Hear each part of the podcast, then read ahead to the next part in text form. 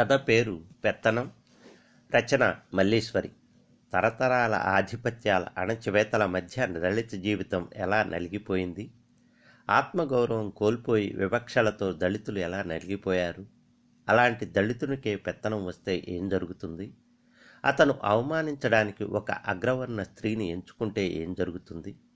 మొత్తంగా అందరికంటే కూడా అణచివేయబడుతుంది ఎవరు? ఎన్నో ప్రశ్నను లేవనెత్తిన కథ పెత్తనం. అతనెంత గొప్ప సాహసి? ఈ వివక్షాపూరిత సమాజానికి ఎదురుడ్డి నిలిచిన వీరుడు? నేను దళితుడని ఇక నుంచి చరిత్రను నేను రాస్తానన్న మేరు నగధీరుడు? ముళ్ళకంపల్లాంటి ఆంక్షలను తొలగించుకుంటూ మాకు తోవని నిర్దేశిస్తూ తాను రివ్వున దూసుకుపోతున్న సూర్యుడు అతను నా ప్రేమికుడు నా జీవన సహచరుడు నా సర్వస్వం అతని మీద ఈ ఆరోపణలు అయోమయంగా పేపర్ వంక చూస్తుండిపోయాను. వీడియోను లైంగిక వేధింపులకు గురి చేస్తున్న జిల్లా ఉన్నతాధికారి హెడ్డింగ్ సత్యరాజు ఫోటో కింద మ్యాటర్. ఒకటికి పదిసార్లు చదివినా అది జీర్ణించుకోవడం నా వల్ల కావడం లేదు. వరండాలోంచి లేచి లోపలికి వచ్చాను. అప్పుడే అతను నిద్రలేచాడు. నన్ను చూసి నిర్మలంగా నవ్వాడు. ఇది ఎలా సాధ్యం? తప్పు చేస్తే ఎలాంటి నవ్వు నవ్వగలడా? ఇంత పొద్దున్నే లేచావు. ఈరోజు మీ స్కూలు సెలవేగా. కాసేపు పడుకోకపోయావా? అన్నాడు. నేనేం మాట్లాడలేదు. ఎదురుగా నిలబడి దిగులుగా అతని వంకే చూశాను. ఏమైంది? అడిగాడు. పేపర్ చూపించాను. హెడ్డింగ్ చూడగానే నొసలు ముడివేశాడు. మేటర్ అంతా చదివాక మాటు వేసిన పెద్ద పులి తన మీదే దాడి జరిగినప్పుడు ఎంత అసహనంగా ఉంటుందో అలా కనిపించాడు. నా గుండె గుభేల్ మంది. మరిందాకటి నవ్వు. నా మీద ప్రేమతోనా? మరి ఈ భావం ఈ అసహనం? అతను గబగబా ఫోన్ దగ్గరికి నడిచాడు. ఈలోపు అదే మోగింది. అతను రిసీవర్ ఎత్తి అటువైపు వాళ్ళని లైన్లో ఉండమని నా వైపు తిరిగి ప్లీజ్ అన్నాడు. నాకు ఇది అలవాటే. అతని కాన్ఫిడెన్షియల్ విషయాల్లో నేను ఎప్పుడూ కల్పించుకోలేదు. కానీ కానీ ఇది ఏ రకమైన కాన్ఫిడెన్షియల్? నేను బెడ్రూమ్లోకి నడిచి మంచం అంచున బొమ్మలా కూర్చున్నాను. పెళ్ళయి రెండేళ్ళైనా కాలేదు. ఇంతలోనే తన సంసారంలోకి ఓ సమస్య పెను సవాలై ప్రవేశిస్తుందని ఊహించలేదు. అసలు ఎలాంటి ప్రేమికుడు సత్యరాజు? వెన్నెలని దోశెళ్ళతో తాగుతున్నంత హాయిగా ఉండేది కదా అతని సమక్షం. పిల్లగాలి సుతారంగా సృష్టించినట్లుండేది కదా అతని చూపులు. అరవిచ్చిన పూలంత స్వచ్ఛంగా ఉండేవి కదా అతని నవ్వులు. కొంచెం దూరంలో హాల్లో పచార్లు చేస్తూ సెల్ ఫోన్లో మాట్లాడుతున్నాడు సత్యరాజు. భగభగ మండుతున్న అగ్నిగుండంలా ఉన్నాడు. అచ్చం తను చిన్నప్పటి సత్తిగాడిలా కొత్త కొత్త ఉడుకుతున్నాడు. అదుగో ఫోన్ ఆఫ్ చేసి బెడ్రూమ్ వైపు వస్తున్నాడు. ఇప్పుడు అతని మొహం అంతలోనే నిర్మలంగా ఇదంతా ప్రేమ ముసుగా అవసరమా? ఏంటా కారణం? సరోజా నేను ఆఫీస్కు వెళ్ళొస్తాను. చాలా మామూలుగా చెప్పాడు. నేను అలా ఉండడానికే ప్రయత్నిస్తూ అసలు సమస్య ఏంటి? శాంతంగానే అడిగాను. ఆ విషయం నీకు అనవసరం సరోజా. నువ్విందులో తలదోర్చు. మెల్లగానే అయినా స్థిరంగా అన్నాడు. ఇది నా వ్యక్తిగత జీవితాన్ని ప్రభావితం చేస్తుంది కదా? నాకెలా అనవసరమైంది? నా కంఠంలో తొంగి చూసిన ఆ కాస్త పదునికే అతని మనసు విలవెల్లాడటం మొహంలో కనిపించింది. కానీ వెంటనే తను కష్టపడి సాధించిన దర్పాన్ని ప్రదర్శించాడు. నువ్వు ఆడదానివి. నీకు రాజకీయాలేమీ తెలియవు. నేను చెప్పినా నీకు అర్థం కాదు. ఇలాంటివి ఎలా ట్యాకిల్ చేయాలో నాకు బాగా తెలుసు. నువ్వు కల్పించుకోకు. చెప్పి బయటికి నడిచాడు. నివ్వెరపు చూస్తుండిపోయాను ఇలా నివ్వెరపోవడం నాకు కొత్త అయితే కదా? చిన్నప్పుడు పెద్ద కమ్మూరింట్లో ఉదయం నుంచి సాయంత్రం వరకు పనిచేసి ఇంటికి వచ్చాక రాత్రి ఉడుకుడుకు అన్నం కూర వండి పెట్టకపోతే అయ్యా అన్న తిట్టే తిట్లు విని నిర్ఘాంతపోయేది. పొలంలో కూలికి పోయి అందరం సమానంగా పనిచేసిన ఆడ కూలీలకి మగ కూలీలకు వేర్వేరు కూలీ రేట్లు ఇవ్వడం చూసి నిశ్చేష్టురాలయ్యేది. పగలు పనిచేస్తా ఉండి రాత్రి సత్యరాజు దగ్గరికి చదువు కోసం వెళ్ళినప్పుడు ఇద్దరికీ రంకుగట్టి గూడెం పెద్ద తన అయ్యని మాత్రమే తప్పు కట్టమన్నాడు. అదేంటని సత్యరాజు ఎదురు తిరిగితే యవ్వారాలు నడిపే గుడిసేటి బుద్ధి ఆడముండలకే ఉంటదని ఏదో శాస్త్రంలో ఉందంటగా పంతులోరు చెప్పింది వినలేదా అని గూడెం పెద్ద వాదించటం విని నిరుత్తురాలయ్యింది. ఇవన్నీ ఓ ఎత్తు ఇందాక సత్యరాజు అన్న మాట ఓ ఎత్తు. నువ్వు బాగా చదువుకుంటే నీ కాళ్ళ మీద నువ్వు నిలబడవచ్చు అప్పుడు నిన్నెవరూ అవమానించరు. నువ్వు స్వతంత్రంగా బతకొచ్చు. అని సత్యరాజు చెప్తేనే కదా కళ్ళ ముందు కనిపిస్తున్న కాంతి పుంజాన్ని ఆ స్వేచ్ఛను అందుకోవడం కోసం పడరాని పాట్లు పడింది. అతను కూడా అడుగడుగున ఎదురైన ఆటంకాలని అవమానాలని ఎలా ఎదుర్కొన్నాడో తనకి తెలీదా? అతను ప్రయాణించిన దారిలో ఎన్ని గాయాలో తనకి తెలీదా? అతను సాధించిన ప్రతి విజయం వెనుక ఎన్ని అపజయాలో తనకి తెలీదా? ఎక్కడ అవమానింపబడ్డాడో అక్కడల్లా ప్రశ్నించిన సత్యరాజు ఎక్కడ శతాబ్దాల తరబడి హక్కులు సమాధి అయ్యాయో అక్కడ ఆశల సిగుళ్ళు మొలకెత్తుస్తున్న సత్యరాజు. ఎక్కడ అంటరాని వాళ్ళని వాళ్ళని ఊరి చివరకు గెంటారో వాళ్ళ మధ్య జీవిస్తూ వాళ్ళని అక్కున చేర్చుకున్న జిల్లా ఉన్నతాధికారి సత్యరాజు. ఆ సత్యరాజు ఈ సత్యరాజు ఒకరేనా? ముమ్మాటికి కాదు. నువ్వు ఆడదానివి నీకు రాజకీయాలు తెలియవన్న సత్యరాజు ఈ మధ్యే అప్పుడప్పుడు తొంగి చూస్తున్నాడు. తన చిన్నప్పటి నుంచి అతను తనకి తెలుసు. అప్పుడెప్పుడు ఇలా లేడు. కానీ ఈ మధ్యే కొత్తగా అతను ఒక్కో మెట్టు ఎక్కుతున్న కొద్దీ మరోవైపు దిగుతున్నట్లు అనిపిస్తోంది. తన భావాలని సంకుచితం చేసుకుంటున్నాడా? దిగులుగా ఉండటంతో ఆ రోజంతా పరధ్యానంగానే గడిచింది. రాత్రి పన్నెండింటికి అలసిపోయి వచ్చాడు అతను అప్పుడేం మాట్లాడను? మౌనంగా భోజనం ముగించాడు. నేను వంటగది సర్దుతుంటే దగ్గరగా వచ్చి కౌగలించుకున్నాడు.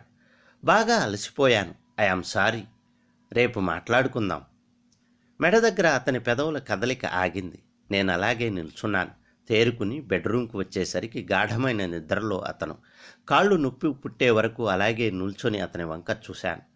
అతనికి నా మీద కాక వేరెవరి మీద మోహం కలిగిందేమోనన్న భయం బాధ నాకు లేదు. కానీ ఆడవాళ్ళంటే తేలిక అభిప్రాయం ఉన్నట్లు కనబడుతున్న తన సత్యరాజు వాళ్ళని లైంగికంగా హింసించేంత స్థాయికి దిగజారాడా అన్నదే బాధ తెల్లారింది.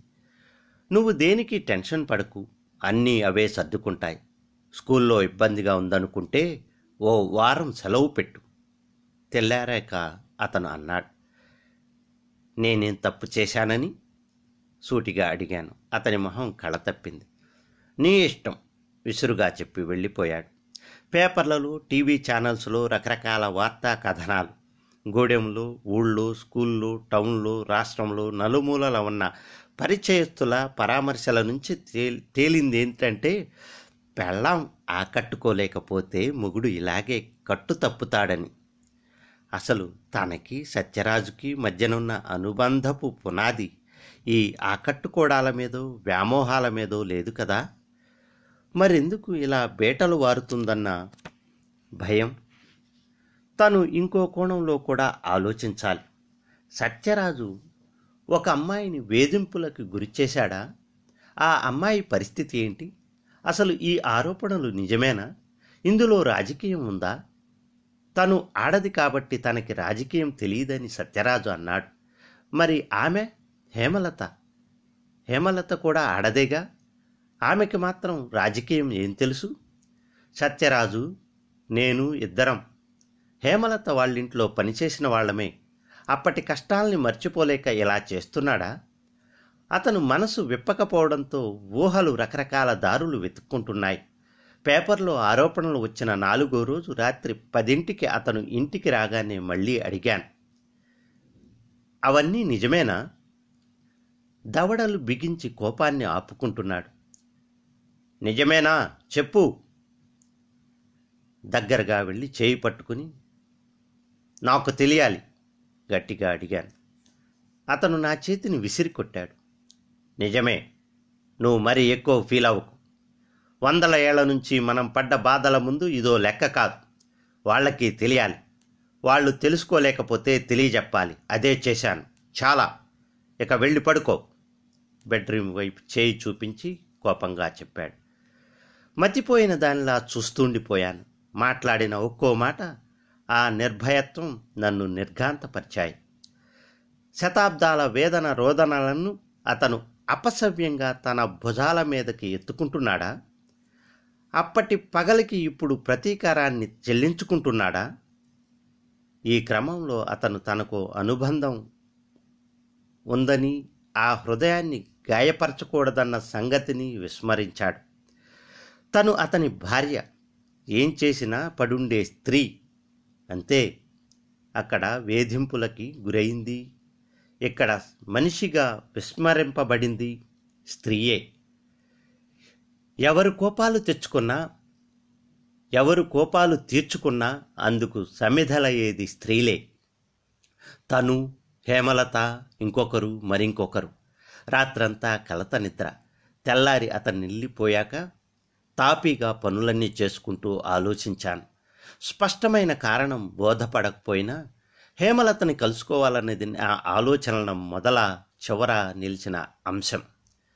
సత్యరాజుకి తెలిస్తే ఎలా స్పందిస్తాడో తెలియదు. తను వెళ్తే హేమలత మాట్లాడుతుందో లేదో తెలియదు. కానీ కలవాలి అంతే. తను గూడెం నుంచి ఊళ్ళోకి నడిచి వస్తుంటే అందరూ వింతగా చూశారు. ఎప్పుడో తన పద్నాలుగో ఏట ఆ ఇంట్లో తనని పని మానిపించి టౌన్లో హాస్టల్లో చేర్పించాడు సత్యరాజు. అప్పటి నుంచి ఇప్పటి వరకు ఆ ఇంటి గుమ్మం తొక్కలేదు. అసలు అంతకుముందు మాత్రం గుమ్మం దాటనిచ్చింది ఎప్పుడు?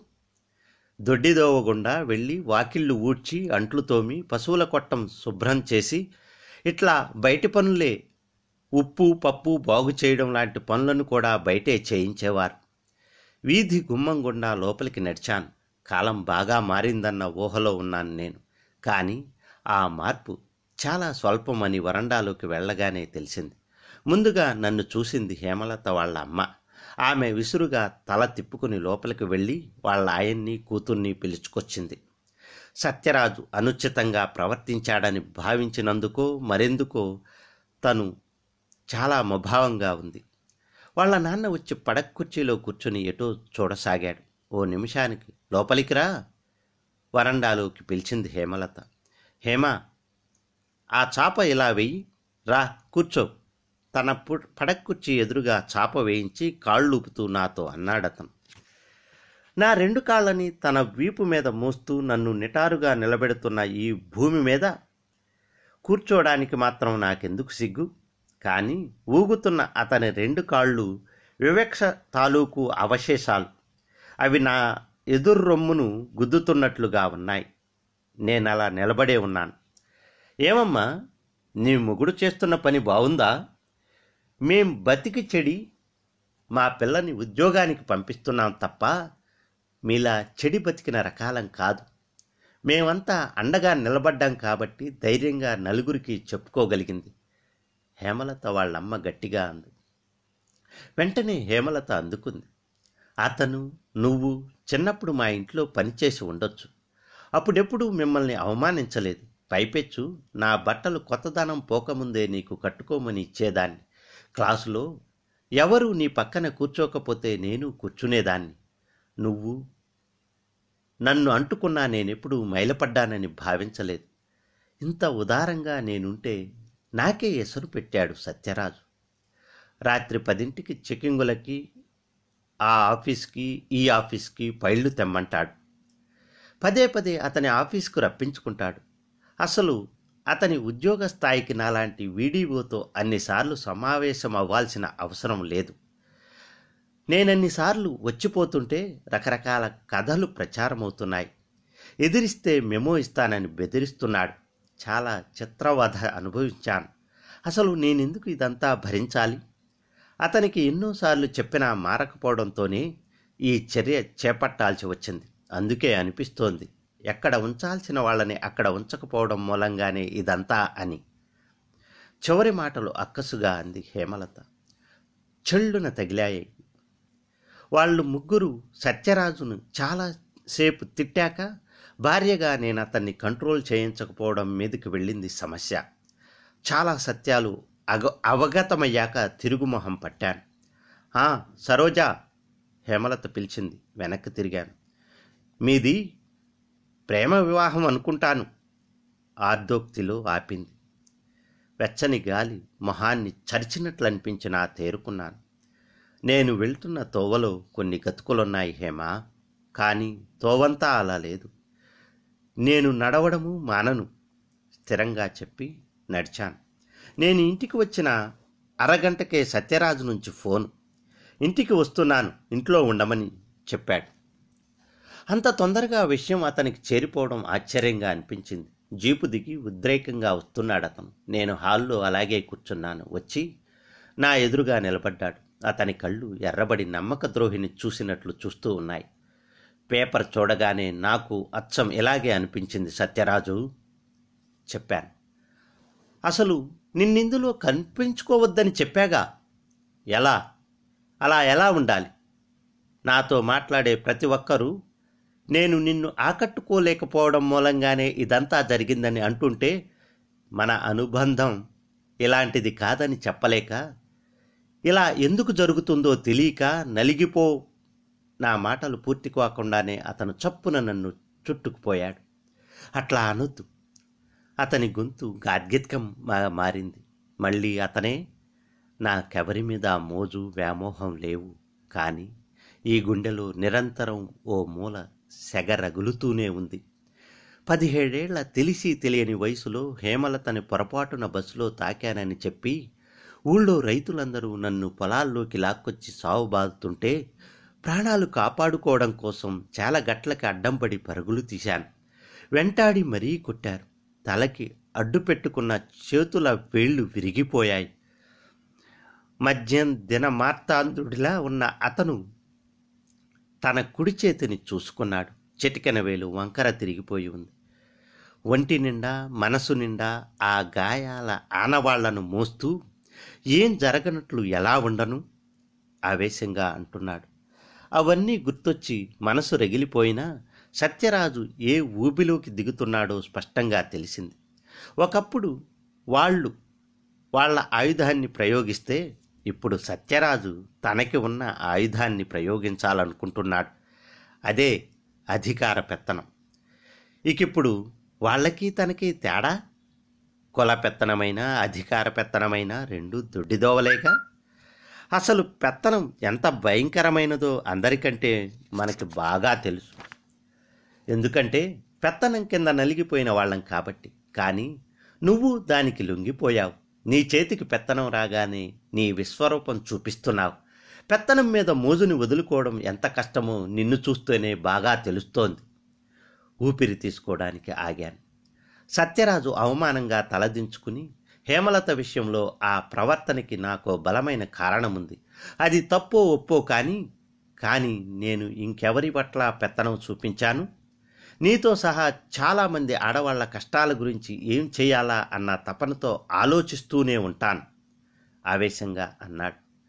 నువ్వు ఆలోచించలేదు సత్యరాజు.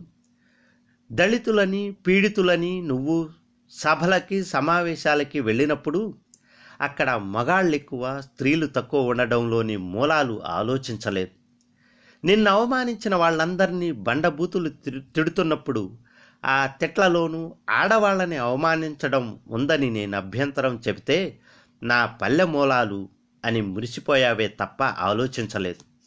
నువ్వు పీడితుల గురించి ఆలోచించావు నిజమే కానీ నీ దృష్టిలో మనిషి అంటే మగాడు. అంతే తప్ప ఈ సృష్టిలో జంతువు కన్నా హీనమైన బతుకు ఎవరితో గుర్తించలేకపోయావు.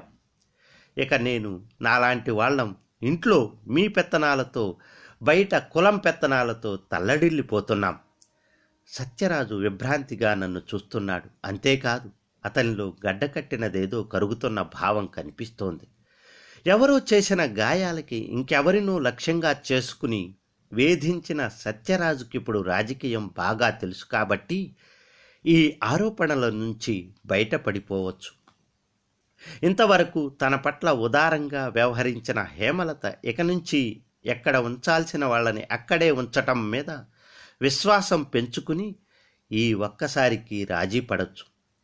కానీ మనిద్దరం ప్రేమికులం జీవితాంతం కలిసి నడవాల్సిన సహచరులం. మన మధ్య పెత్తనాల సమస్య రావడం బాధాకరం. నేనెలా రాజీ పడాలి? భర్త ఏం చేసినా నోరు మూసుకునే సరోజ వ్యక్తిత్వం లేని సరోజ హృదయం లేని సరోజ ఒట్టి శరీరం మాత్రమే కలిగిన సరోజ నీకు చాలా సత్యరాజు భరించలేనట్లు చూసి నా ఒళ్ళు తలదాచుకున్నాడు. చాలా తప్పు చేస్తున్నాననిపిస్తోంది అస్పష్టంగా అన్నాడు. తెలుస్తోందా? ఆత్మీయంగా అన్నాను. అర్థం చేసుకుంటాను. ఇంకొంచెం అవగాహనతో ఉంటాను. తల్లి ముందు తప్పు ఒప్పుకున్న పిల్లాడిలా ఉన్నాడు సత్యరాజు. నాకు తెలుసు అతను గొప్ప సాహసి. మారడంలో కూడా కొత్త దాడుల్ని ఎదురిస్తూ పాత గాయాల్ని క్షమించడానికి సిద్ధపడిన వాడు సాహసే కదా?